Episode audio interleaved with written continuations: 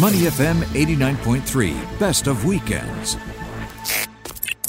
Well, let's talk now to Rachel Eng, who is the assistant curator at the National Museum of Singapore, and Jeya Araduyai, sorry, Ayadurai, the director of the Singapore History Consultants.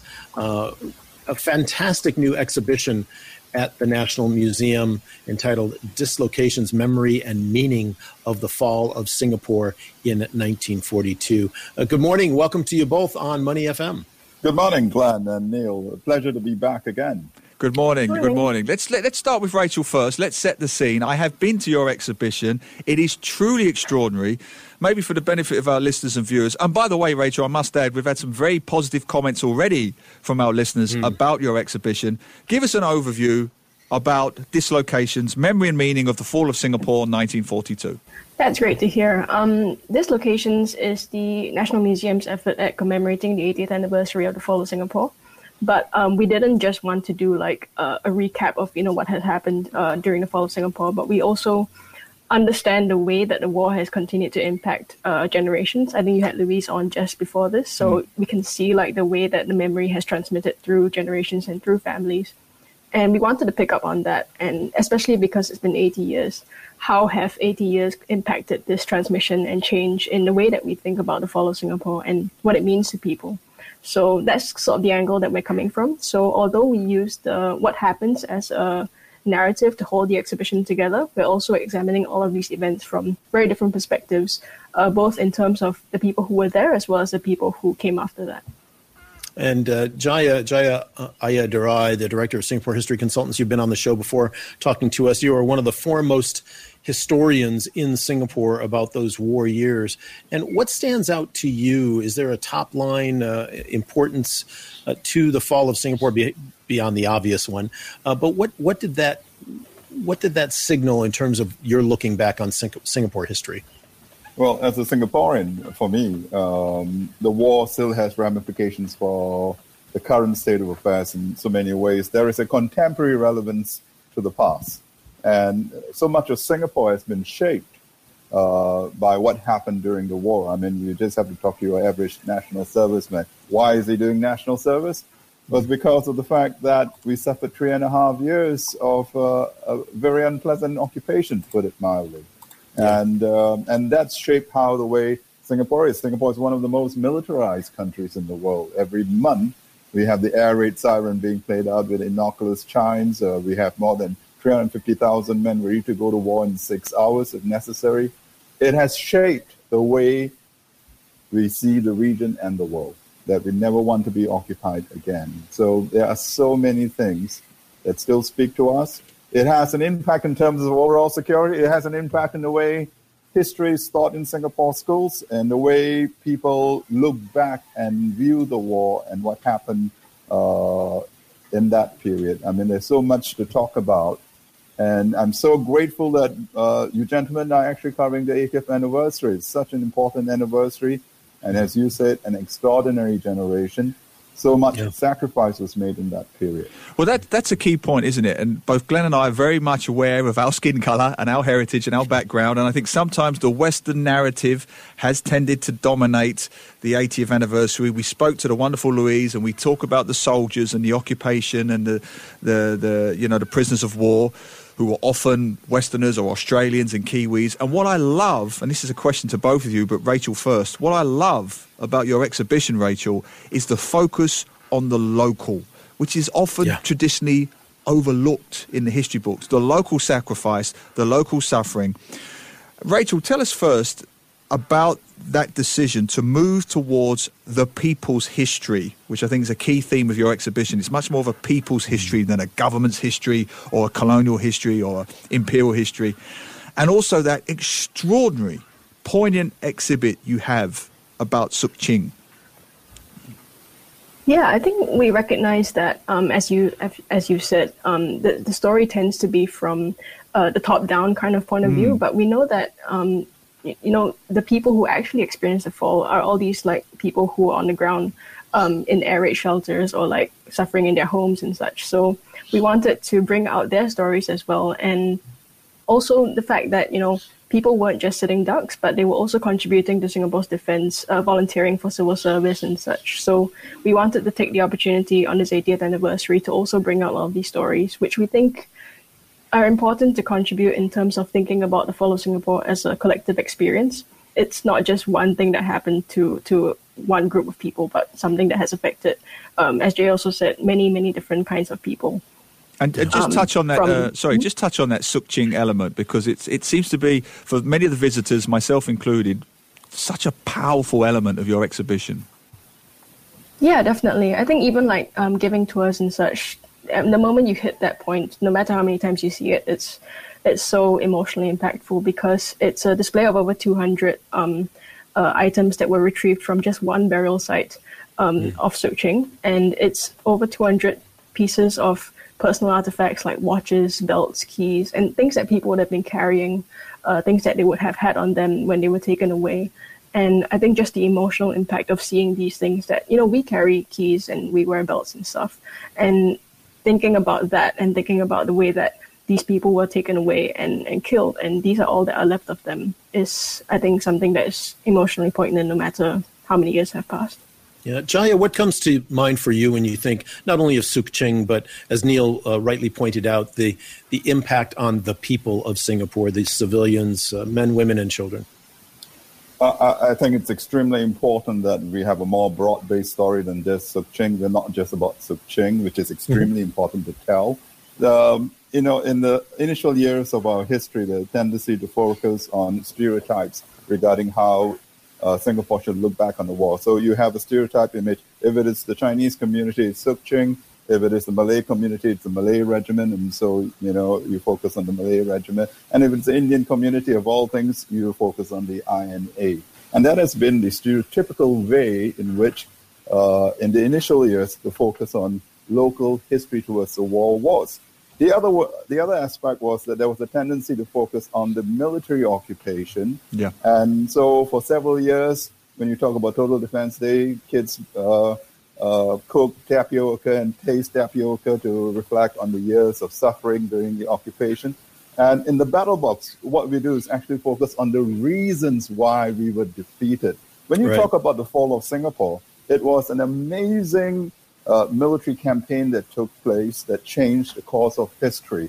Within 70 days, Singapore fell with what was supposed to be an impregnable fortress. And that military story needs to take a little bit more prominence in the national uh, appreciation of the fall of Singapore. I'm all for uh, an appreciation of what the suffering for civilians were, and it, that story must be told but it must not be the only story that should be shared. Uh, it's a much more broader story and a much more complicated story rather than stereotyping uh, the local experience during the war itself. Um, so I'm open for having many different perspectives on the war being shared. And as we go towards the 80th anniversary, I think we are mature as a young, as a nation to be more inclusive and not only tell the Singaporean story, which should dominate in Singapore, of course, because it's our story. But we should also bring in the British, the Australians, the Indians, who were the largest defense force in Singapore at that point of time, uh, and the locals who fought in the war and recognize the sacrifice mm. that they made. So, in the ceremony that we're holding on the 15th of February at Kranji War Graves, it is a Singapore led ceremony, but it will include uh, Britain, Australia, New Zealand, India, um, Canada, and even Japan. And, and we bring in Japan because we want to show to the world that in Southeast Asia, uh, commemorations, remembrance of war need not be just a painful thing. Yeah. They can also be uh, elements of hope where former combatant nations can come together and work together. Well, that ties in nicely with it. I was just going to mention another book that is out now called In Honor of War Heroes, which is available at all bookstores. And that does just that. It acknowledges all groups, all races, all nationalities who suffered during the fall of Singapore. Which brings it back to you, Rachel. A key point of your exhibit is, of course, the people's history. And it's just what Dr. Jeya said, isn't it? You don't focus on any particular group, race, culture, nationality. I mean, I'm just looking here. You've got Jeffrey Tan's typewriter. that he was 15 years uh, he was 15 years old and he started to record his experiences during the war. I think that's great. You've got Peter Chong's scrapbook which contains portrait photographs. You've got uniforms from from uh, from uh, the British and the New Zealand and so on. So it's a very broad based look at the fall of Singapore. Yeah, definitely. Um, I think we're cognizant of the fact that you know over a dozen countries were involved in the fall of Singapore, and there are all these multinational, transnational histories that we want to acknowledge as well. Uh, not just um, Singaporeans, but also all the other contingents who came here. Um, many of them, you know, the first time they were ever overseas, and came here to fight and in this foreign country. Like, what is their experience as well? So we wanted to acknowledge the fact that there are so many different um, perspectives of the same event. So, for example, the fall of Singapore itself, the surrender, uh, what we've done is we've sort of broken up the surrender table um, as in sort of our installation and um, put in different perspectives of the surrender. So, how different people from uh, the generals to the soldiers to the civilians have acknowledged the surrender or how they felt about it, so that you know you get you're talking about the same event, but you're getting like 20 different perspectives, and that is just a smidgen of what actually people felt and what is still um, sort of going through people's minds today. Fascinating. We're talking with Rachel Ng, the assistant curator at the National Museum of Singapore, and Jeya Ayadurai, the director of the Singapore History Consultants, uh, about the 80th anniversary of the fall of Singapore on February the 12th, 1942, and the new exhibition at the National Museum, Dislocations, Memory and Meaning of the Fall of Singapore 1942. Rachel, a couple of questions coming in on Facebook Live. Uh, one from Paul Chan. Hi, Rachel. Are there any physical curator or docent public tours uh, at, at the new exhibition? That's the first question. Second question from Pin Chia. Um, she said that there were uh, exhibits of pages of people's diaries written in Chinese, but no translation next to the script. Are those available anywhere to read? So, docents and uh, journals, diaries. Um, for the docent tours, we have a few coming up. I think the the most uh, the closest one is already sold out, unfortunately, but um, there will be definitely tours uh, coming up um, over the course of the exhibition, which runs until May. Um, for the journals, I'm not sure which exhibit um, you're referring to. Um, uh, there was a, there was a couple of questions that one or two things were written in Mandarin uh, from our Mandarin uh, listeners and saying would there be translations available or, or things like that. Um, we will definitely have translations available for the text itself. Uh, for the Mandarin, I think I'm not sure if they're referring to the Sook Ching, um, because each of the Sook Ching artifacts comes with a tag in Mandarin right, um, that basically says the date of when it was excavated. So it's it's more of a contextual thing, but we do reference it in the exhibition text itself, so that people aren't like confused about what's what it is. Jay, I wanted to ask you. You made a very good point, interesting point about, you know, I studied history myself, and when we the historiography, the history of history, uh, it becomes more nuanced as we go on. And, and I think traditionally the, the look at fall of Singapore was right. We had the fall of Singapore, and then that was the road to self independence, self determination, Singapore's independence. But you're, you're suggesting that the Singapore of 1942 to 1945 is a bit more complicated than that, I, I get the impression. Mm. It's not so straightforward. A didn't necessarily lead to B. Uh, very much so, in the sense that if you look at the defense itself, there are many issues regarding the defense of Singapore. No one questions why Singapore fell in 70 days. It was the amazing uh, uh, capabilities of the Japanese army in terms of military tactics and strategy and generalship. But as Singapore fell, what was destroyed in that short time was the, uh, the image of not only the impregnability of the fortress of Singapore, but the impregnability of European domination of the region uh, that an Asian army has so comprehensively defeated a much larger Allied army, uh, seemingly a British force. And until today, the impression is it was primarily the British who defended Malaya and Singapore when it was actually a multinational army 67,000 Indian troops, 39,000 British, 15,000 Australian, and 16,000 Malayans and Singaporeans were involved yeah. in this conflict. And so it makes it multinational. So the need to spread out and make sure that the world understands that it was a much more complicated story with uh, many nationalities coming together and being part of that defense of Singapore and made that supreme sacrifice. And then when you go into the locals themselves, there was certainly divided loyalties because, to a large extent, the Chinese in Singapore at that point uh, a large percentage of them were Chinese nationals. They were not given citizenships or did not, not become British subjects. So they were very much involved in the war that was going on in China. As Japan invades China, you have the China Relief Fund being set up. You have um, you know protest marches and demonstrations against Japanese shops, and they were one of the largest communities in Singapore. Your average uh, photograph uh, shop and tailor, sorry, and um, um, photograph shop and barber was Japanese, for example. They were all over the place, and they came under continuous attacks from the tensions that were going on between Japan and China, and that was being reflected in Singapore. And that was one of the reasons why the Japanese targeted the significant Chinese community in Malaya and Singapore.